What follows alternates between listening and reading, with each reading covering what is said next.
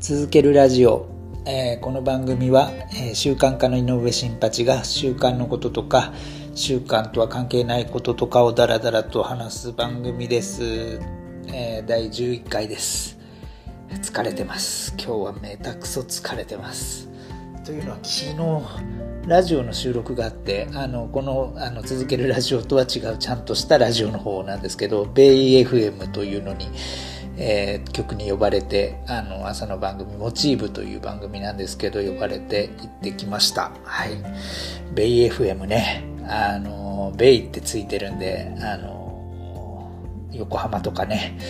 あの地元なんで、はい、そっちの方だといいなと思ってどの辺なんだろうと思って調べてみたら、えー千葉だということで、えー非常に朝が早かったです。午前中の番組だったんで、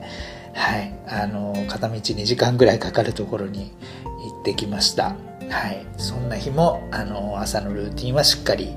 やりましたね。なのであの朝3時ぐらいに起きて、えーまあいつもの通りのルーティンをこなしながら仕事もし、ブログも書き、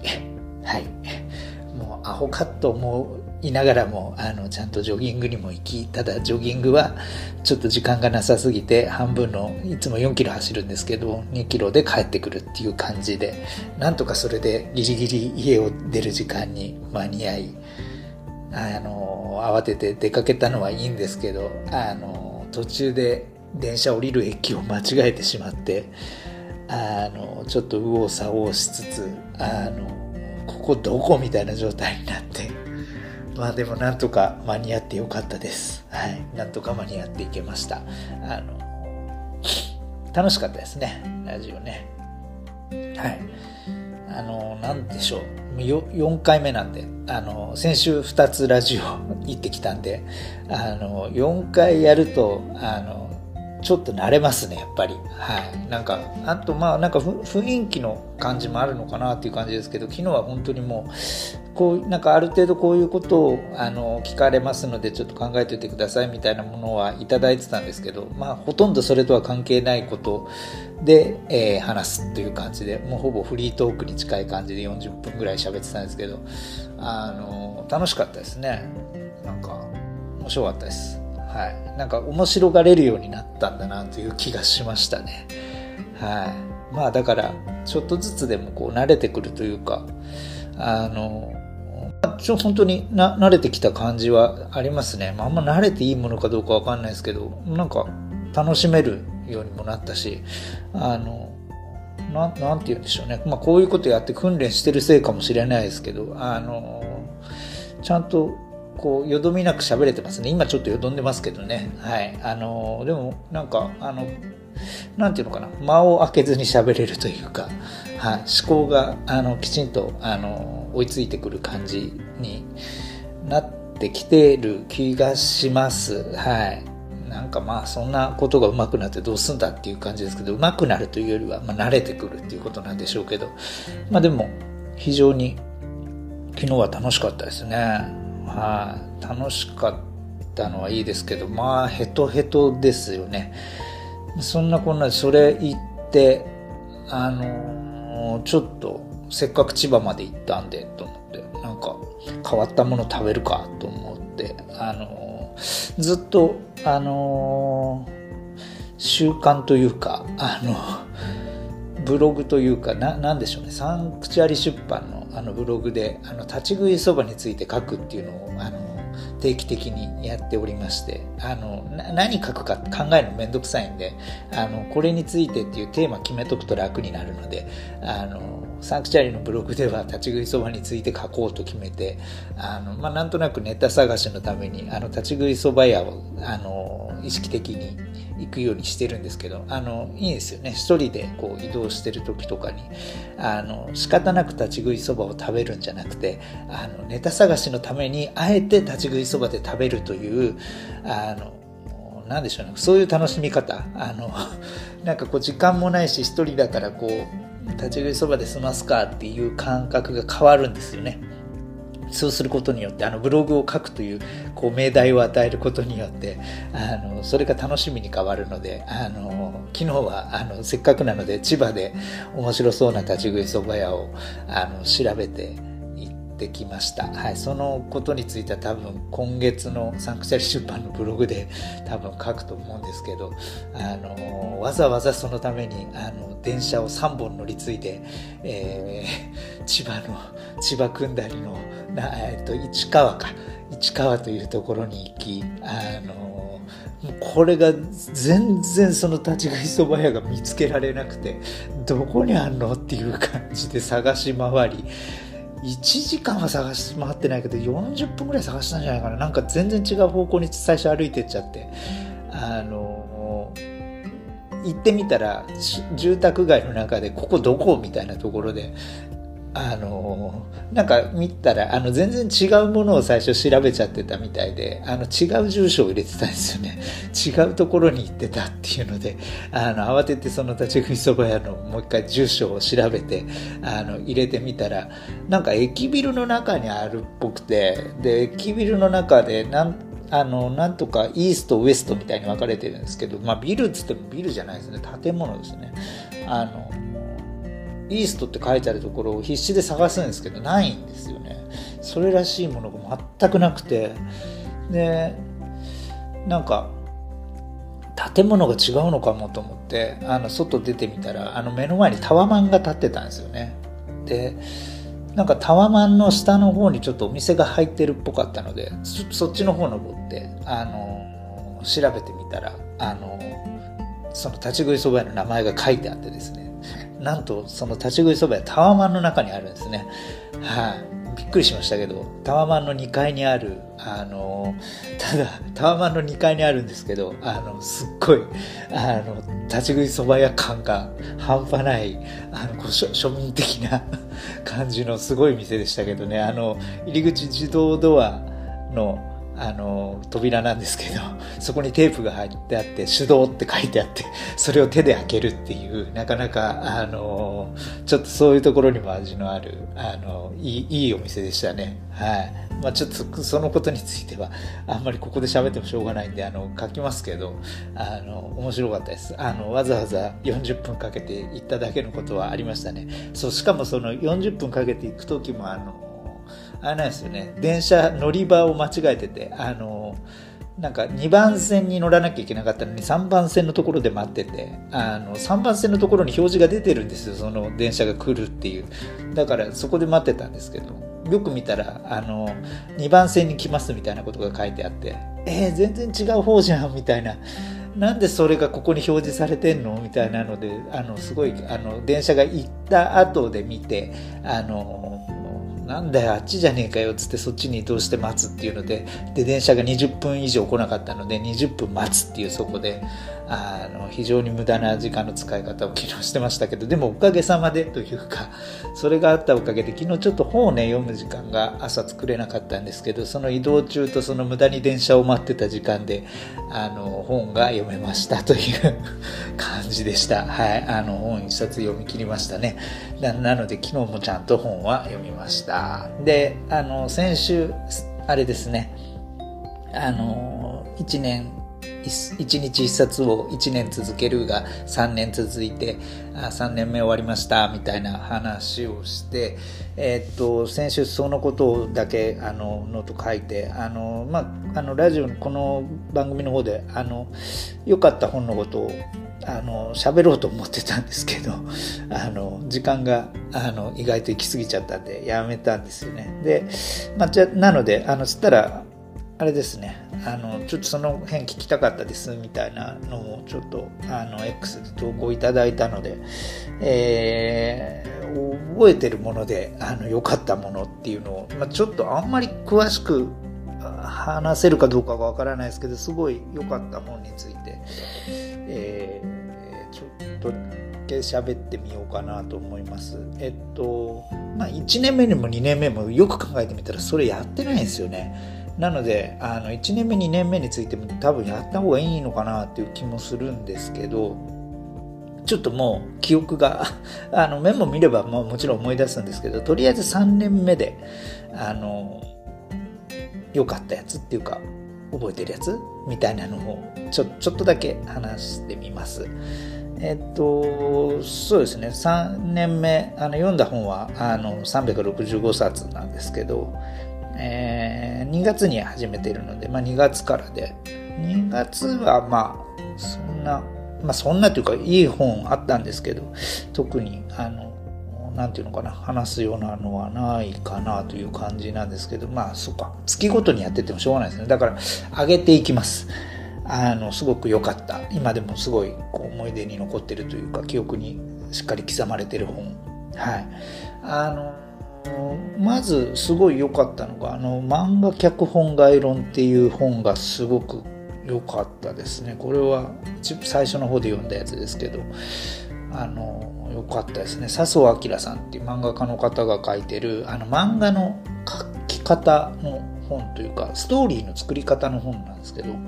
これが実に非常によくできた本であのなんか、うん、売れてるのかどうかちょっとごめんなさい把握してないんですけどあのもっとこう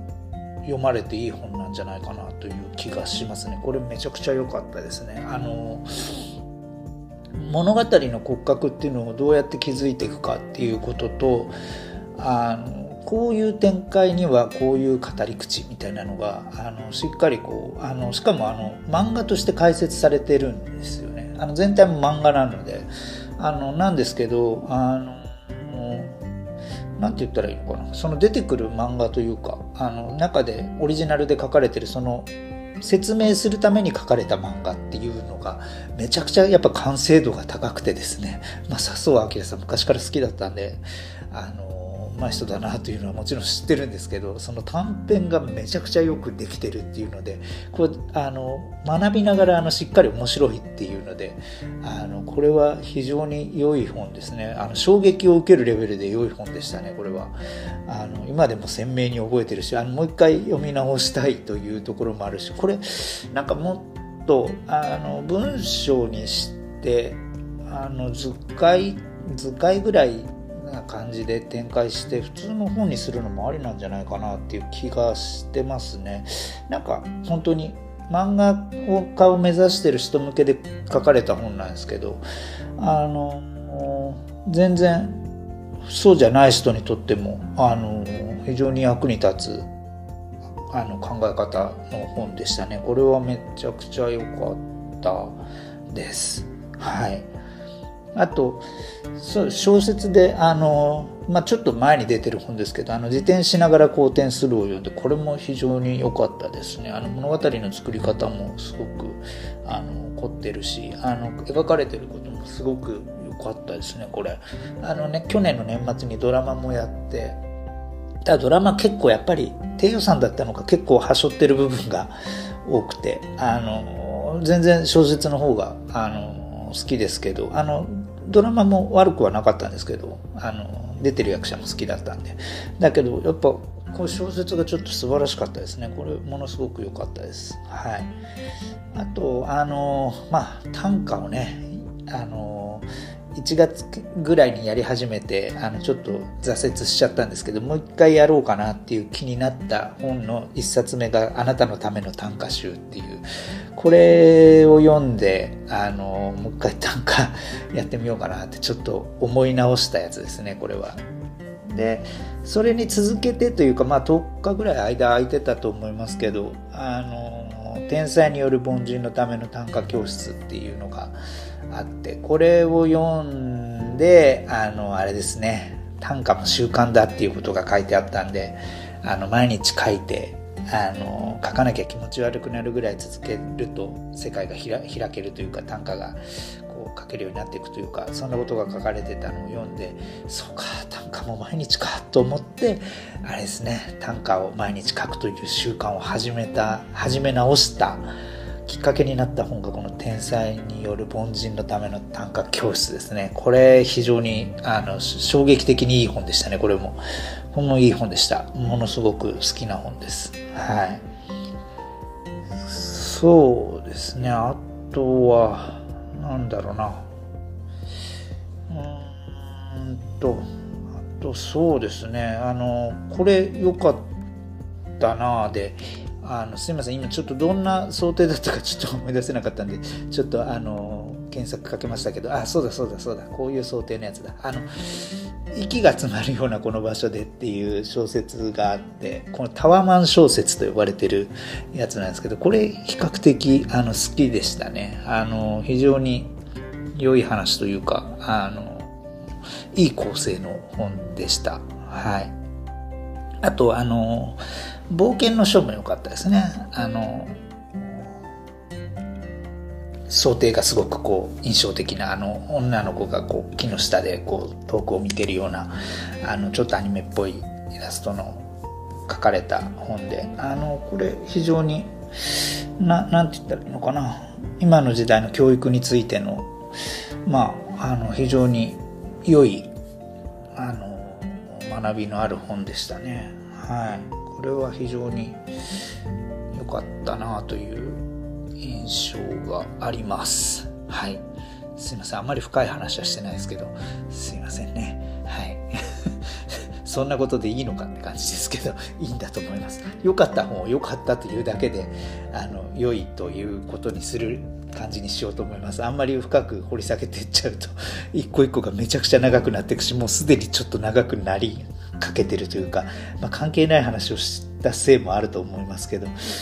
よかった本ざっと言っていきます。あと、えっ、ー、と、暇と退屈の倫理学も非常に時間というものの捉え方について、あの、まあ、時間と幸せかな。うん、楽しいっていうこととか、うん、なんかその辺のことを深くちょっと考える、あの、いい、あの、きっかけになるというか、非常にこれは読んでて、あの、感銘を受ける部分と考え込んでしまう部分と両方ある、とても良い本でしたね。これすごく、あの、なんていうか、残ってますね、やっぱ、すごく。はい。あと、あの、あの1日で読んだわけじゃないんですけど、すごくじっくり、あの、1日、見開きぐらいで読んでたのかなあのがあのあります。そういう本がありまして。あの料理メニューから紐解く歴史的瞬間っていう本があって、これちょっとあの分厚い本なんですけど、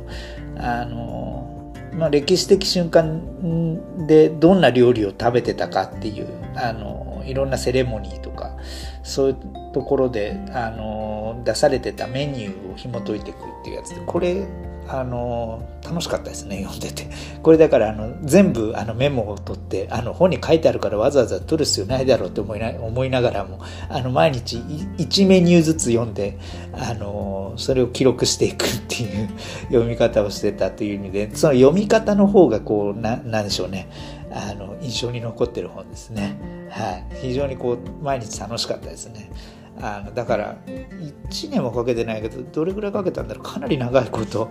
あの時間かけて読んだ本ですねこれ。はい。あの非常になんだろうマイナーな本だけど楽しかったですねこの本は。はい。あの大体料理のあの本っていうか料理のことを見るの好きなんですよね。あのなんていうのかな。限定された場所で出される料理とかすごい好きであのなんかメニュー見てるだけでちょっと楽しくなるんですね。給食とか、あの、好きなのはあの飛行機の機内食とか好きですね。この本にも出てましたけど、あの、刑務所で出される料理のあのメニューとか、あの、そういうのが非常にこう、なんか、見てるだけで楽しいんですよね。はい。なんかこう、限定されたところで出されるものってなんか好きなんですよね。いいいい本っていうか楽しい本でしたね。あと、そうですね、なんか、あの、女子大生オナホ売るっていう本も、あの、すごく、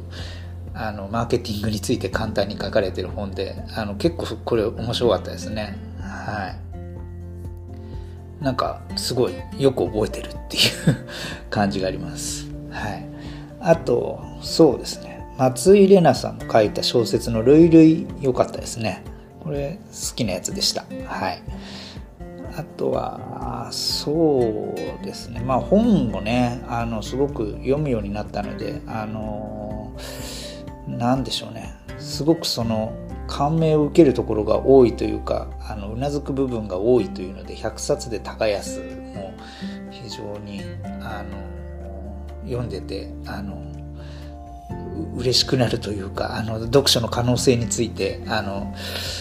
深く考える本でしたね。はい。すごく良かったです。あとあのアニー・ディラードさんっていうあの小説家の方の書いた「本を書く」っていうあの本を書く姿勢みたいなものについて書いてあった本。これちょうどあの本を自分で出そうと思った時に、まあ、小説じゃないですけどあのこのタイトルに惹かれて買って読んだんですけどこれ非常に良かったですね。詩みたいなあの本なんですけどあの非常に大切なことがいっぱい書いてあるあの本でこれは非常に何だろうな。まあそこまでの書くことに関するこう覚悟みたいなものっていうのは持てないなとは思いつつもなんか非常に刺さるところのある本でしたね。はい。非常に良かったですこれ。これ好きですねこれ。はい。あとそうですね。えー、あそっかこの月はあれですね。あれを読んでるんだ。世界で一番透き通った物語。これ良かったですね。これは本の可能性をやっぱりこうもう一回考える。はい本ですね。小説でしたね。あの本がもうその本という物体でなければいけないという理由がしっかりある、うん、まあはあのあんまり詳しく言うとネタバレになっちゃうんですけどこれはもう電子では出てないみたいでまあ本当に紙の本でないとあのいけない理由がちゃんとあるしもうこういう本の見せ方ってあったんだっていうまあなんか衝撃的な本でしたね。もうあのびっくりしました。本当に。はい。これ非常に良かったですね。非常に良かったっていうとあの森山大道さんの「犬の記憶集章」を初めて読んだんですけどっていうか森山大道さんの本を多分初めて読んだんですよね。あの写真家の森山大道さんなんですけどね。あの個人的にはあのよく知っているというかあの最近はちょっとお会いしてないですけど20年ぐらい前は月に何回かカラオケに行ってたという あのまああのはい、よく飲み屋であの一緒になってた森山さんなんですけど、はい、本を読んだことが実はなくてですね。あの初めて本を読んだんですけど「犬の記憶収集」はまあちょっと衝撃的にいい本でした。あのこれ自分のその写真撮り始めた頃からのこう何て言うのかな。あの記録なんですけどあのまあそうですね。青春小説のように読めるというかまあ青春小説なんですよね。うん。まああの実話というか自分のことを書かれてるんですけどこれ非常に面白かったです。あのまあ文章がとにかく上手です。上手なんて言っていいのかどうかわからないですけど写真上手な人っていうのはやっぱ文章がうまいですね。うん。あの非常にこう迫ってくるものがありますこれ。あの本当に青春小説として読んであの間違いなく面白い一冊ですねこれ。うん。非常にこれ良かったですね。あの何でしょう。他の本も読みたくなるぐらいに。はい。であのちょっと読めてないですけどあの読もう今これ思い出してよかったなと思って森山さんの本買わなきゃと思ってあの本当に深掘りしたくなる感じがありました。はい。これ非常に的にはあの心に響くやつでしたね。あのまあ、あと良かったので言うともう本当にあの結構時間経っちゃったんであのすごく良かったやつだけにしますあのすごい細かくは多分いっぱいあるんですけどあの超良かったやつってあの哲学のハエっていうのがあのありましてこれすごく時間かけて多分じっくり読んでるんですよねあの1日1章分ぐらいずつで、えっと、月以上多分かけてると思いますけどこれ少しずつ毎日読んでてこれ非常に良かったですね。なんて言うんでしょうね人の闇を見るというかあの闇が生成される過程みたいなものがあの描かれててあの非常に恐ろしいというかあの、まあ、人の内面にこうダイレクトに触れていってあのちょっとやけどをしそうになるような何とも言えないあのなすごい存在感の本でしたね。はい、まあとにかくちょっと一気には読めなかったです。あのこれすごく良かったですね。はい。あとまあ売れてる本であの自分には関係ないと思ってたんですけど読んでみたらすごい良かったのはあの20代で得た知見があの F さんっていう方が書かれてる。あのこれ意外なほど良かったですね。うん。なんか言葉が良かったです。はい。染み染みましたこれは。あの非常にあ売れてる理由がよくわかるなという本でした。はい。非常に今すいません。あのタイトルだけのメモを見て喋ってるんで結構多分飛ばして365冊からね思い出すって意外にこれ大変なんですよ。多分。本当に。はい。あのそういう意味ではなんかあのこれが生活なのかしらっていうあの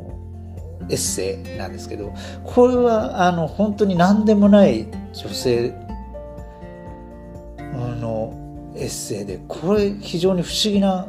感じがあってよかったですね。なんかあ本を読むってこういうことあるよなっていうなんかこう全然知らない人の人生であのその名も知らぬ人のあの日常の話なんですけどそこで感じられてることがあの自分ごとのように感じて読むことができるというなんかこうねまあ当たり前のこと言ってますけど本ってそういうもんだなということを 改めてこうちょっと感じた一冊でしたね。はい。これ非常になんかあの覚えてるぐらいなんであの非常に良かったですね。あとあの全然あの方向変わるというか全くガラッと変わりますけどあの松下幸之助さんの「道を開く」を初めて読んでこれがやっぱりまああの永遠のなんかこうねあのベストセラーというか。ね、あのこれを座右の書にしてる人もいっぱいいるという理由がよくわかる非常にいいいい本でしたこれはいなんかあのちゃんと理由がまああの今言われてるようなことをあのビジネス書とかで自己啓発とかも含めあの大抵のことはもうここに書いてあるんじゃないかなっていうぐらい まあそうね基本なんてそうそう変わらないんだなっていうことがあのよくわかるいい本でしたね。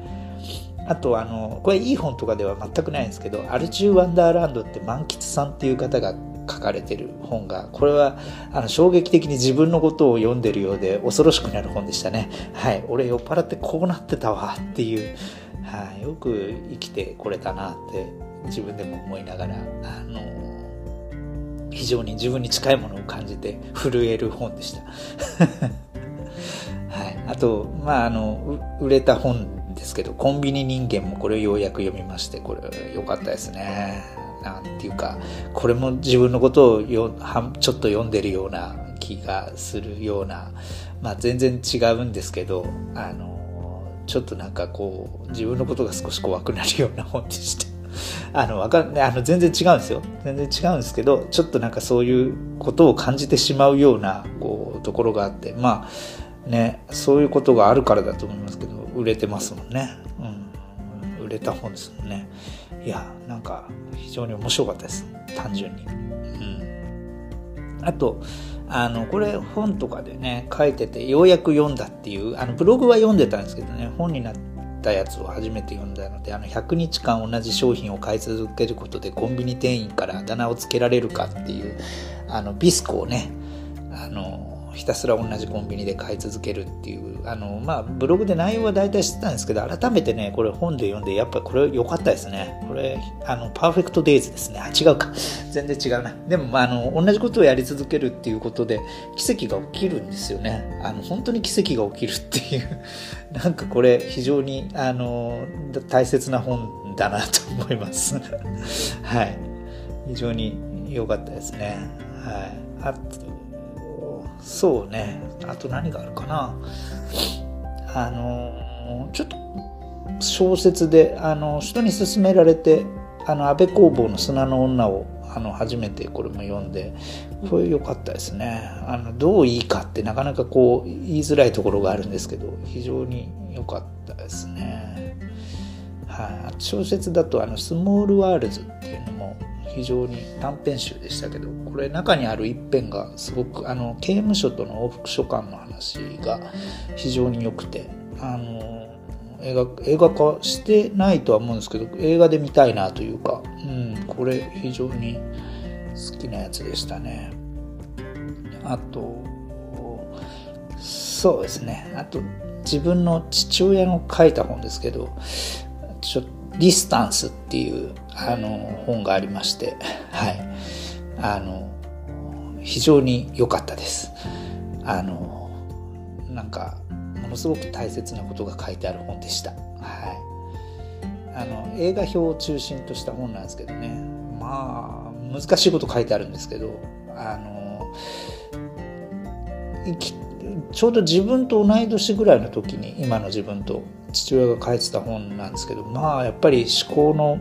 ね複雑な人というか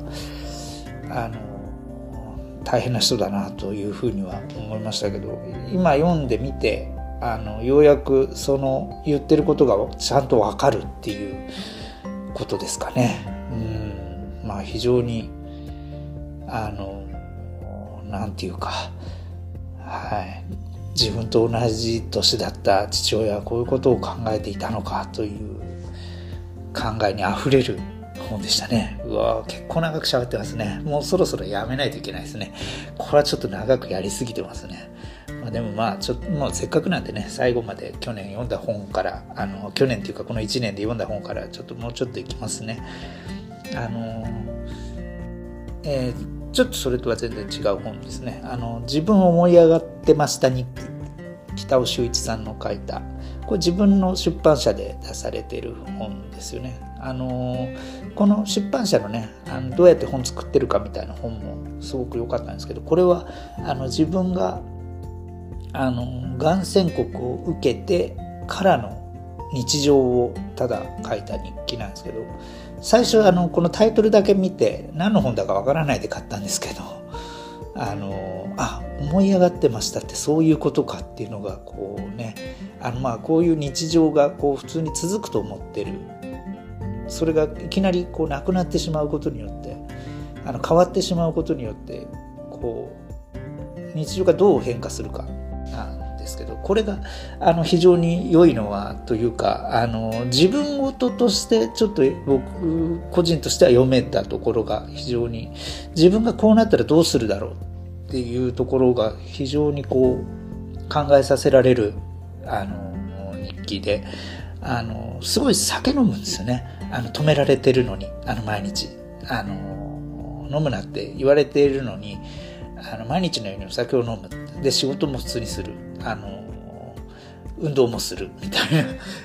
なんかあのすごく自分に近いなーなんて思いながら多分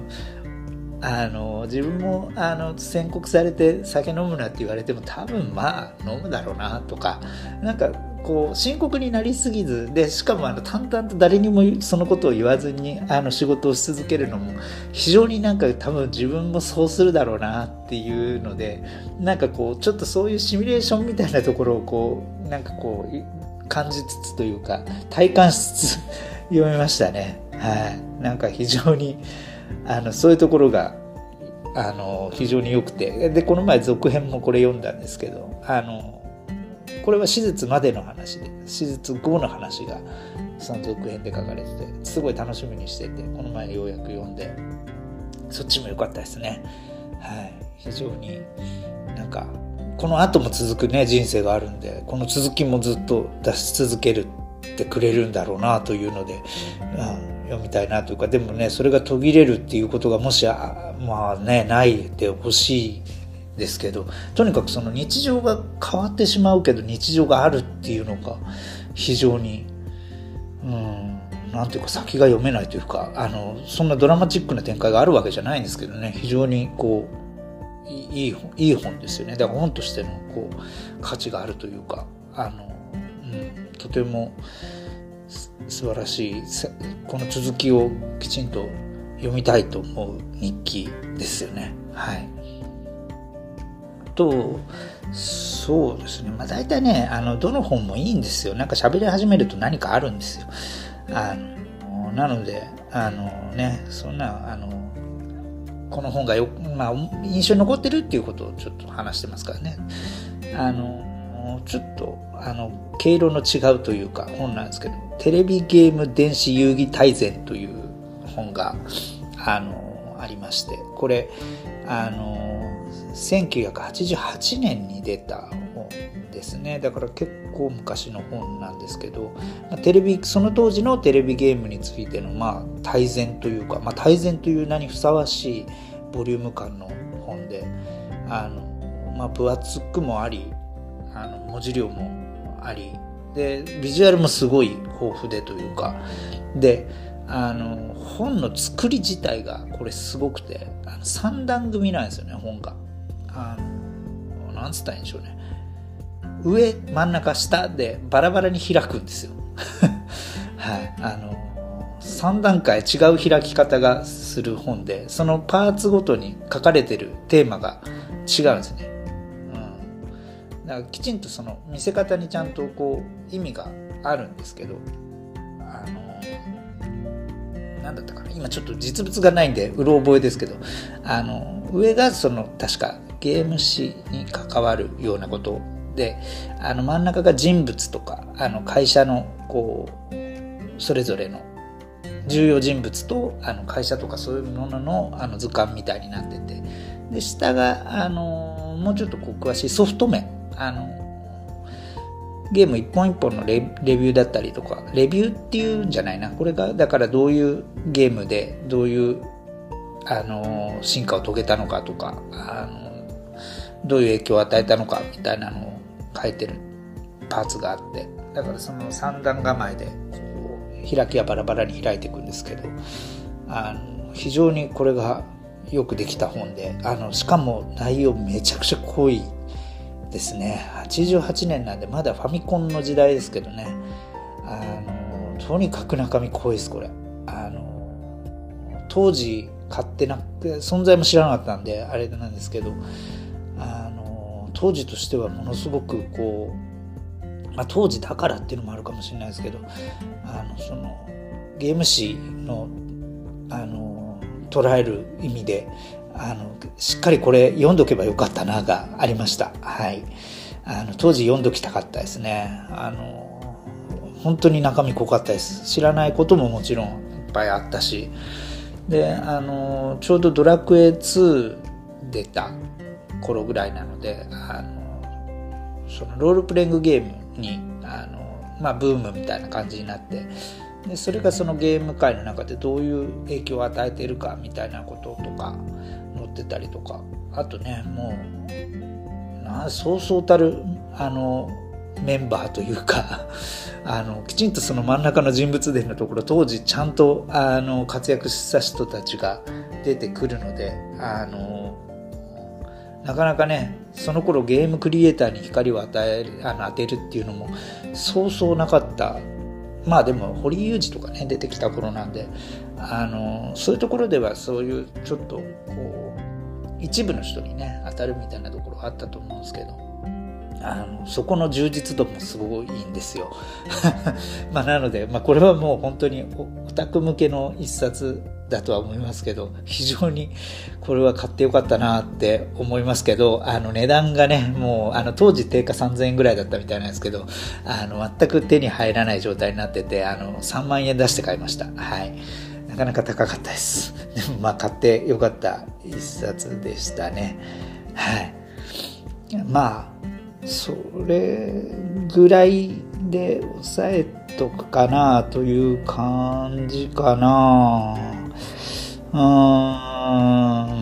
そうですね。まあそれクライマックスでいいんじゃないですかね。まあ他にもね多分いっぱいあるんですよ。本当にあるんですよ。はい。あのまああのなんだ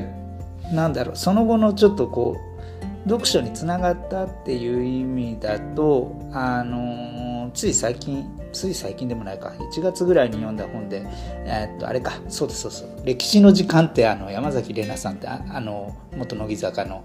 あの書いた本はあの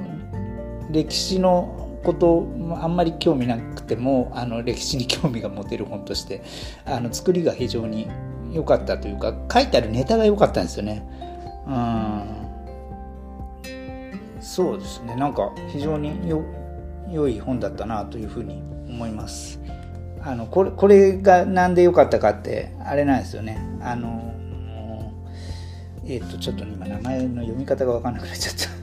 えっとえっとあそうそうそう。花輪保喜一っていう人のことを初めて知ってあのその人についての本とかをちょっと読むきっかけになったのでそれですいません。今ちょっとそれを言いたくて思い出したんだって。そう花輪保喜一っていう人のことがね書いてあってあの江戸時代の人であの盲目の学者さんなんですけどあのこの人を知るきっかけになったっていうので非常に良かったです。はい、あとあのだからやっぱなんだろう歴史の本でその覚えてるっていうことってなかなかないと思うんですけどこの本結構覚えてることが多いんですよね。あの足軽があのバイトだったっていうのであのまあなんか普通の人がなってるんですけどその人たちがこうなんていうんですか頭にかぶってるやつその兜みたいなやつを使ってあのインスタント味噌汁を作ってたっていう話がなんとなくこう衝撃でその絵がずっとこう時々思い出すんですよね最近昨日もなんか歩きながらそのこと考えてたりとかして。そういう意味でものすごくこうあの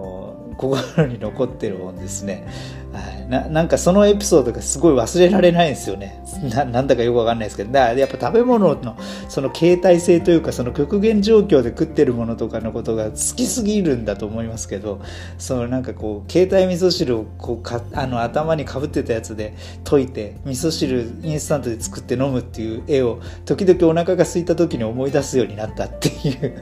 はい。あのすいませんそそれだけの話のような気もしますけどでもでもねそういうのを強烈に覚えてるっていうのは非常にあのいい本の証だと思います。はい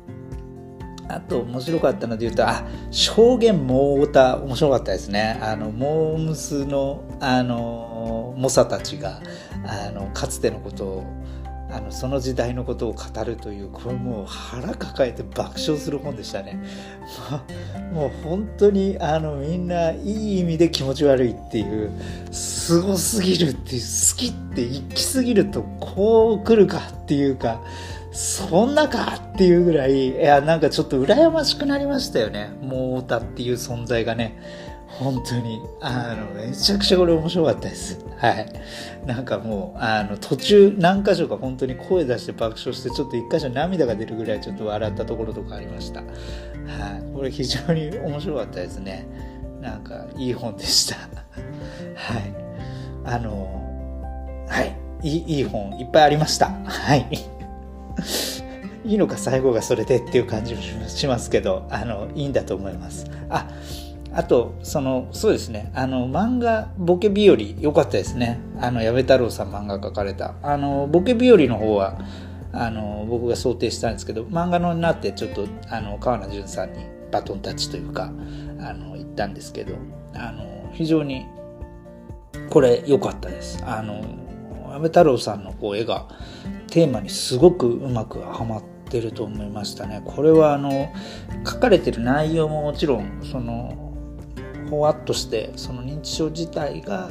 まあ、まあこれ認知症についての漫画なんですけどあの認知症の実態というかこう輪郭が分かる漫画にもなりつつあの線がいいんですよね。この絵でなければ多分、えー、描けなかったものがありますねだからこれはもう本当にこの人選というか矢部さんに漫画お願いしてるのが本当に非常にあの正解というか、うん、出なければありえなかったような、うん、非常にこうその文字盤からの進化というか変化というかが著しく良いあの本でしたねめちゃくちゃこれ良かったですね。うん、これ非常に良かったです。うん、なんか普通のこう漫画化したっていうものとはちょっと本当にレベルが違うというか、うん、いい漫画家でしたね。はい、非常に良かったです。なんかすごいいろんなものを忘れてる気がしますけど、あのこれ最後それでいいかな。うん。ちゃんといい本が紹介できたぞ。うん、証言も、もう、おたも良かったですけどね。あの、非常に、あの、漫画ボケ日より良かったです。あの、なんかもっとね、多分あるんですよ。もっとあるんですけどね。まあでも、いいと思います。はい。すいません、長くなりすぎました。よくないですね。はい。これどうすんだろうノートにこのこと書くのかなまあいいや。なんかちょっと喋りすぎました。はい。まあそんな感じで、えー、11回これで終わります。はい。ちょっと今回は長かったですね。はい。すいません。最後までこんなのを聞く人がいるんだろうかと思いつつ、あのー、お聞きいただきありがとうございました。はい。あのー、なんでしょう。きっと、この後も続いていくはずのラジオなので、あの、次週以降もよろしくお願いします。続けないかもしれないですけどね、今日もこんなくたくたでやってるんで多分続くでしょう。はい。というわけで、ありがとうございました。またお会いできればと思います。ありがとうございました。